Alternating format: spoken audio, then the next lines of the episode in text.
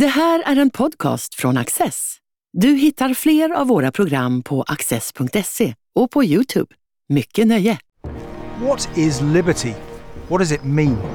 People will fight to be free, but once again, liberty is under assault. How can it best be defended?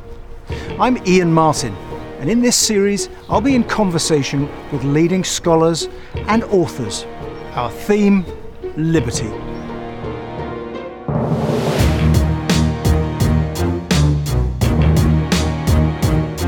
Alexander McCall Smith is the author of over 100 books. He was formerly Professor of Medical Law at Edinburgh University before becoming one of the world's best selling novelists. Is the liberty enjoyed by authors to write on whatever they choose slowly being chipped away? Writers have always faced criticism. What do you think has changed in recent years to create perhaps a climate of self censorship? That's a very interesting question, uh, Iain. Uh, I think writers have to accept criticism. Uh, the days when writers could review their own novels, which apparently Walter Scott did, are over. And so uh, writers must accept that, that, that people are going to criticize what they, what they um, have, to, have to say. Um, they don't like it, usually. Writers have rather a long memory for people who have criticized their books but they, they, they've always accepted that. Now, I think things have changed uh, a bit uh, in that I, I, think writers have been perhaps um, rather intimidated by a climate of opinion um, which has been somewhat conformist and has rather pressed them into towing a, towing a line um, on various issues, a whole range of, uh, of I- issues. Uh, and that, I think, um, has, uh, has had a bit of an effect on um, free, authorial freedom, uh, in that I think there are a few writers today uh, who would be prepared to tackle certain subjects um, that have become very controversial and have become very contested. Mm. Uh, now, uh, that, um, I suppose, will have broader implications for uh, the nature of, of, of, literature and what literature is doing, what fiction is doing in, in, in looking at the face of our age and looking at the problems that we face. Uh, if certain, um, certain areas have been closed down and have been declared to be out of bounds, so to speak, for any form of discussion, uh, that, uh, that, that has serious uh, Im- implications.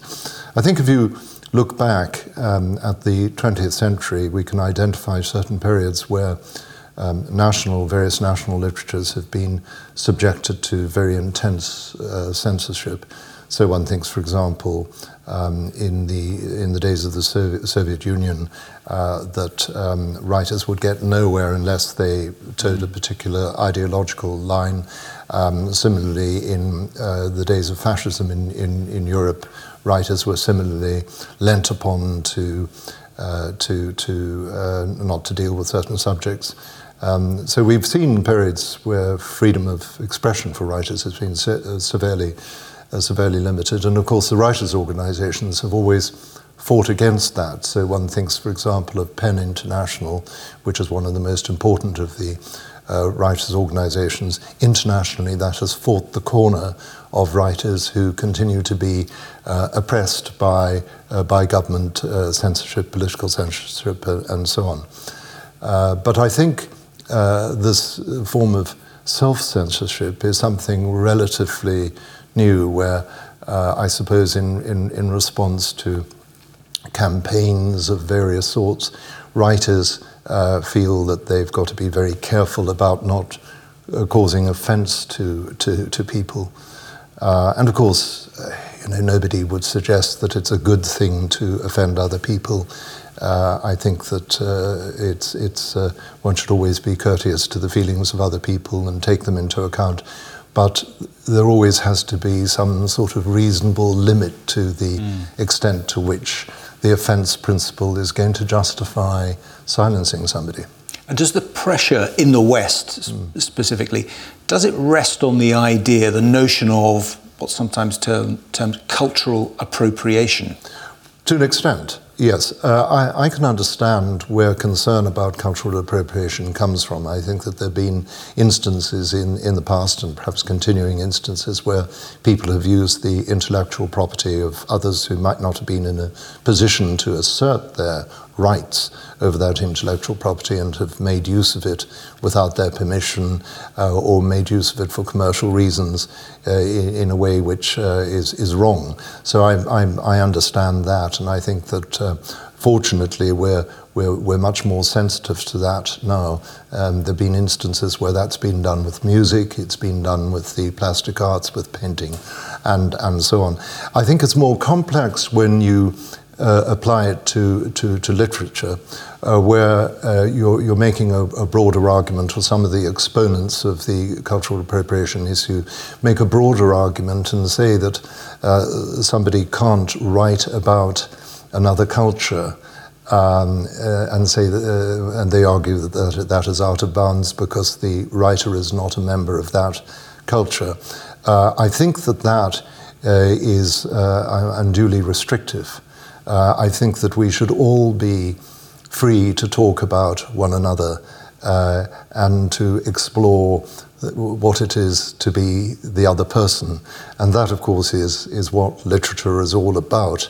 Uh, fiction consists of an imaginative leap into the shoes of other people. Mm. And I think that if we said to writers, you can't write about uh, countries other than your own country, for example, uh, that's, that is extraordinarily uh, restrictive. So uh, while one understands that an outsider uh, to a culture may get it wrong and may um, misdescribe the, the culture or fail to pick up certain salient features that should be picked up, uh, to say uh, that, that nobody else can write about uh, the experience of other people other than those people themselves is quite a big step and I think could, could inhibit people. I mean, if one takes, for example, uh, the novelist Graham Greene, uh, one of the great novelists in the English language in the 20th century, uh, Graham Greene set his, his stories in all sorts of parts of the world, and he wrote about the issues that uh, all sorts of people had in, in, in those, those countries and in those circumstances.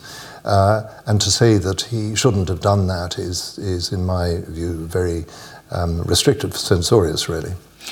Of the other writers that you admire, great literary heroes of yours, uh, if this principle was applied, there would be huge gaps in their output. Well, there could be. Uh, there could be, because I, I, think frequently it's the outsider who's got something rather interesting to say about another culture. And uh, I think it, uh, it it's uh, uh, really uh, very strange to say we don't want to hear what another person's view about a culture is. So, for example, we have people who who, who come to Britain and write about Britain, their experiences.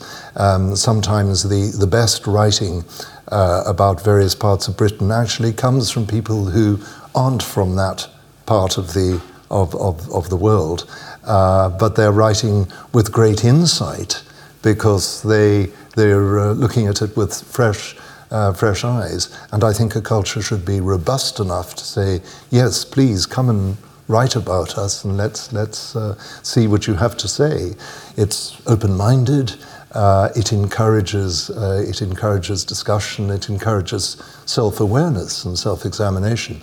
Now that's quite different from somebody who is writing critically about a, another country or another culture. I think there you've got to be very careful that you um, that you, you, you don't get it wrong because if you go and write about um, other countries in a, in, a, in a, or other cultures in a critical way, uh, you can um, it can be very hurtful, uh, and you can be completely wrong about what you're writing about.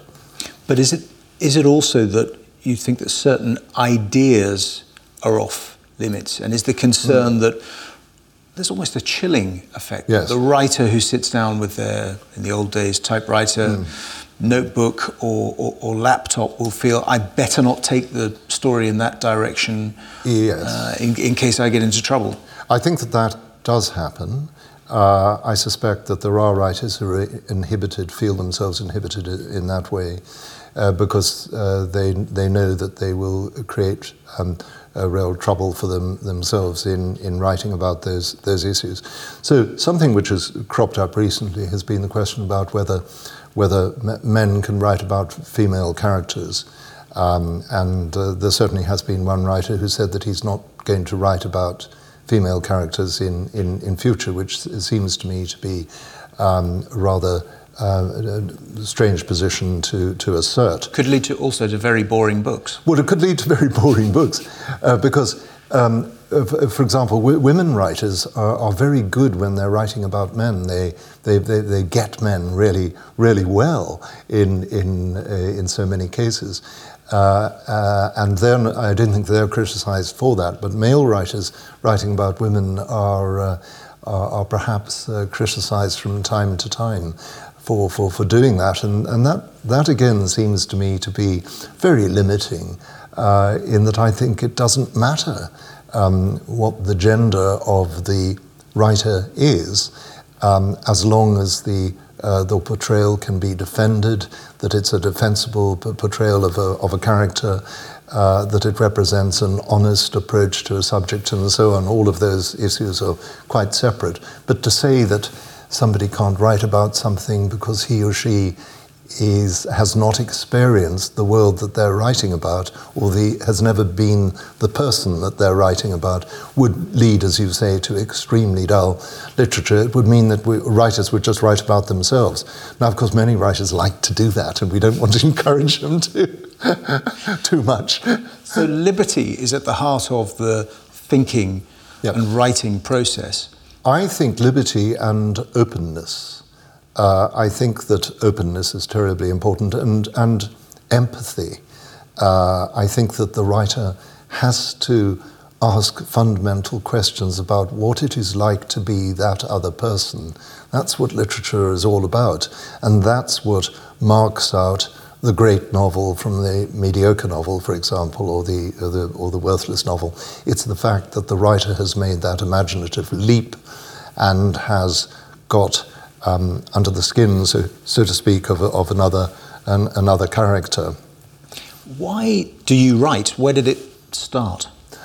Well, I, th- I think uh, I, I, started to write as a, as a child. In fact, I know I, I started to write as a child. I sent my first manuscript uh, off when I was eight, uh, which really shows uh, um, how unrealistic, uh, well, all eight year olds are unrealistic, but I sent off this uh, single page um, uh, story that I'd written to, to a publisher.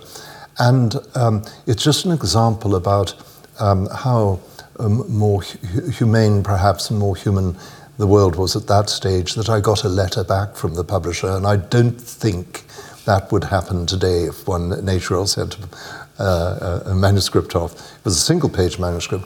I forget the, the, um, what it was about, but I do remember the, the title. I called it He's Gone. But the publisher wrote back this very nice letter saying, um, uh, you know, do carry on writing. Um, and, and I did. And uh, so I've, I've, I've, I've, always written. I think writers write because it's something that they have to do. It's like breathing to them. It's the same way in which uh, people who, who um, dance feel that they've got to dance or paint or all of the things that people, people do um, it's it's uh, it, it's a, a, driving force, I think, for so many people. Well, he's gone shows a natural gift there. I mean, I instantly want to know who he is and where he's gone. Well, that's right. I mean, we that, won't that, find out. That remains unresolved. Maybe that's a book that I should write in the future. is writing? Do you do you feel it to be a moral act? How do you think about it in philosophical terms? Well, I, I think that it is a, it is a moral act uh, because you, you are um, putting forward a thought into the world and that has repercussions. Uh, and this is something that I think that one learns as a, as a writer, and you don't necessarily know it right at the beginning of your writing career. You don't necessarily know um, how profound uh, the effect of words can be. Now, you, understand that full well as a, as a journalist and writer yourself. You, you know because I suspect your readers write back to you when you uh, when you uh, when you put, put, put something out. But uh, it is something um, that that is is uh, has major effect on, on on people's lives, and and I have on one or two occasions uh, written things that I've had cause to regret, and that's when you learn that lesson. Um, I wrote um, in one of uh, the uh, earlier volumes in the Scotland Street series, which of course uh, you uh, you really managed to get on its way, um, for which I'm eternally grateful. Uh, I, I, had in one of those uh, books I, I, I, described somebody listening um, to Gaelic psalms. Um, and and being um, intimidated by Gaelic, Gaelic psalms, and this didn't go down well with some, some readers. And, and one, one reader wrote and said, That's the last of his books I'm going to buy. And I realized that I had strayed inadvertently into religious comment. And that is, that's a very tricky, uh, tricky area because people feel very strongly about their religious, religious beliefs. Um, of course, it then raises major issues at a more serious level about the extent to which you can criticize social practices which have a religious dimension to them and that sort of thing. So very, very quickly, um, I think you, you, you, you realize the, the, um, the potential power of, uh, of, of words. And um, I think you have to be very careful about, about, about that. The number one ladies detective agency series has been this extraordinary global success. What inspired you to set the novels in Botswana? Well, I, I worked in, in Botswana. Um, I had a long association with the uh, universities in Botswana, Lesotho, and Swaziland, and uh, I'd looked after Botswana students for, for, for a long time. And uh, I went and spent a, a period working in, in Botswana, and I was immediately impressed by the country uh, because it's a remarkable uh, country. Um, I've always um, confessed my great admiration for Botswana. Uh, I think uh, it's a country which has been very successful. It's uh, it's been very well uh, governed, and they have a very strong human rights record, and so on. I was taken by the people. I, I liked the, the, the people with whom I worked, the people I met, and I thought uh, that I would write a short story about uh, a woman in Botswana who starts a little detective agency, not to write a detective series, but to write about the country and about the people and, and the culture. And uh, the short story became a, a, a, book, and then it became a, an, another book, and it carried on. And I, I got to like my characters. I enjoyed spending time with the, the characters. And so I carried on with it. And um, uh, I didn't set out uh, with any particular agenda uh, when I started that, that series. Uh, I uh, always have said that I, I, wanted to portray the country in a positive light, and I continue to, to say that, that, it's, that, uh, that um, I, I, I, want to write effectively what is a, a very long love letter to a country and um, that's what I've that's what I've I've, I've, I've done. It's fair to say there there are probably elements of life as a woman in Botswana that are not immediately apparent to a, yes. a to a Scottish man, yes. a, an academic who sure. has a, nonetheless has a great love mm. for the country. Mm. Mm. Can that be fully overcome, and how do you go about it as a writer? Well, I, I think as a writer, you, you have to realize your limitations, and you have to realize um, what the, uh, the, the area is that you're going to write about. So yes, I would, I would accept that in all of my books uh, there'll be things, there'll be aspects of the situation that I'm describing that uh, I don't know anything about, and therefore I, I will refrain from dealing with that.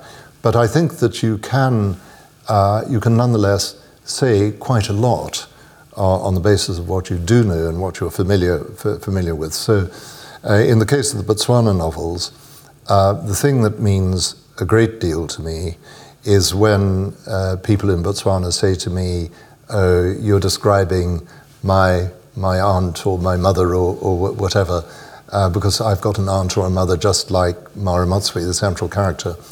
And that gives me great pleasure if they, if they say that, because I feel that then the, the picture that I painted of um, Precious Ramotswe uh, has at least some uh, realistic aspects uh, to it. Mind you, having said that, in, in, in all my novels, whether they're set in Scotland or Australia or wherever, um, uh, one is selective. One's talking about cer- certain human characteristics. Uh, one's portraying uh, people in a way which may be correct up to a uh, point, but not beyond that point. And that's, uh, that, I think, is an inevitable concomitant of, of writing about human beings. You're, you're selective. What was it like being caught up in this maelstrom uh, mm. almost 20 years ago? Yes. Around 20 years ago when it really, really took off. I recall yes. it very, very clearly. And it, it's one of those books, very rare in publishing. It really caught fire, mm. principally initially through America. Yes, yes. And yeah. then the whole thing got going. Well, it, w- it was a surprise to, to me, Iain, because uh, I um, had just a, a, relatively small readership for my other books, my short stories, my children's books, and so on. So I really wasn't anticipating that this would happen. Uh, so you should explain you had been you'd been writing as an as an academic. Yes. You'd been writing in your spare time yes, and yes. publishing under various yes. imprints in Edinburgh and pamphlets for for friends. Yes. Uh, that's right. I, I had another uh, day job. I was a, a university professor, and uh, and so this was all done in my, my spare time. And uh, uh, I thought that nothing would really, nothing much would come of it. And then uh, the number one ladies detective agency um, seemed to catch the imagination initially, as you say, in the United States. And I re- remember the precise moment when I realized that my life was going to change. Um, it's interesting that we, we, we often don't recall those seminal moments, those crucial moments when, when everything changes in our lives. But I do remember that, in that I went to New York to meet my new editor, and uh, I thought that I'd get a cup of coffee in the publishing house, uh, you know, half an hour allocated to me, and then I'd be out, out again. But I, I, went along in the morning and I discovered that. Um, I was being introduced to all these very senior people in the company. Every, everybody in an American company is a vice president, at least. You start as a vice president and then some of them get a bit higher. So I met all these vice presidents. And uh, I thought, well, this is, uh, you know, this is interesting. And then, and then they said, um, we're going to take you for lunch. And that's when I realized that something was afoot because uh, lunch is virtually illegal in uh, New York. You don't have lunch uh, because they're all working so hard. But they'd, they'd um, hired a whole restaurant. And I went, and there were all the vice presidents in their various garbs looking at me, wondering what they're going to do with this character. And um, eventually I left the building at four o'clock in the afternoon and went out onto the street and looked uh, down this typical mm, long New York avenue and thought, yes, my life is going to be, is going to be quite different from from then on, and that's when I, I realized that this this was happening to to, to the books, and um, I was obviously very grateful because authors do generally like people to read their, their books. I mean, some authors don't, but as a general rule, authors uh, rather like uh, people to, to read the books. To what extent has, has ha- having been an academic mm-hmm. and interested in medical law, mm. medical ethics, and got a real interest in, in philosophy and how to think about these questions, that's been a big influence on how you write and the kind of stories you tell. Yes, I think it has. Uh, in that, I, I think uh, people sometimes say to me, uh, it's a bit odd that you were a, a lawyer, then you became a, a writer. And I, I, point out that that is a, a well known progression. Um, that uh, this, this uh, is, is often the case that, the, that lawyers turn into novelists. I mean, one thinks of a very obvious example of uh, Walter Scott, um, who really created the historical novel. That, uh, and he was immensely important 19th century writer, and he was a lawyer. Uh, many other examples of, uh, of that. because I think that the law has a great deal to say about human nature. It's about human nature, really. And so, if you uh, study or practice the law, uh, then you're, you're seeing um, human nature in all its guises. You see all sorts of problems that arise. I mean, two areas that I was concerned with. One was medical law, where I was looking at all the issues of, uh, associated with uh, uh, law and medicine and the interaction of law and medicine. Uh, but I also uh, wrote, uh, wrote a couple of books on criminal law. And of course, criminal law is full of moral issues.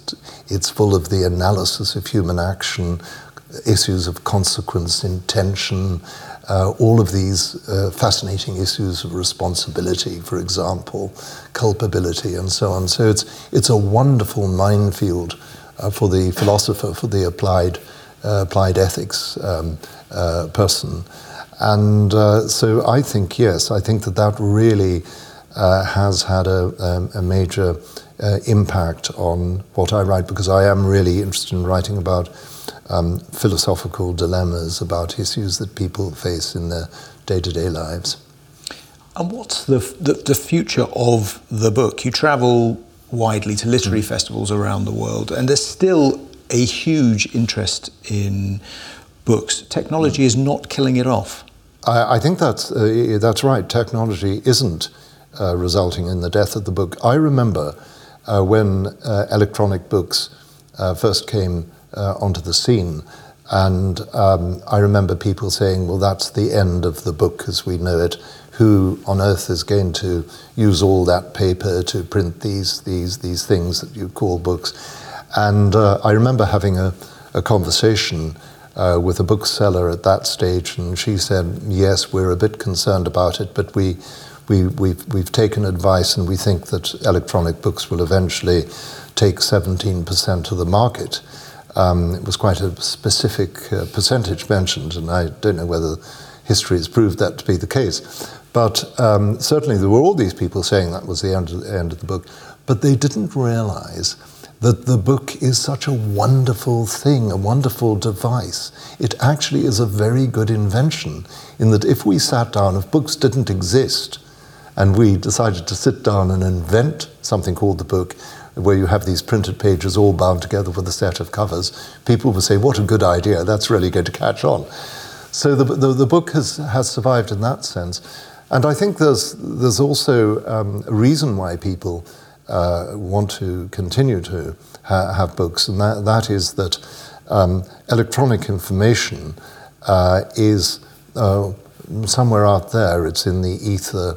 Uh, we know we may know that it's uh, that it's there, but we, we can't touch it, and we forget about it if if we if we can't see it. The book is a reminder of the thoughts contained within it. Now, those thoughts could be contained electronically in a tiny little chip, but it's not quite the same same thing. And the book also is an aesthetically attractive object. I mean, we like the feel of books; they're tactile. Um, we can uh, we can see where we are in the book. That's my major problem with electronic books, is that I forget where I am in the book. Now, now the program on the Kindle or whatever can remember where you, you were, but it's not the same thing. You can't go back. You can't go back to a passage that you thought was particularly worthwhile because it's all somewhere in the, in the uh, electronic information background. Alexander McCall Smith. Thank you very much for joining us. Thank you, Iain.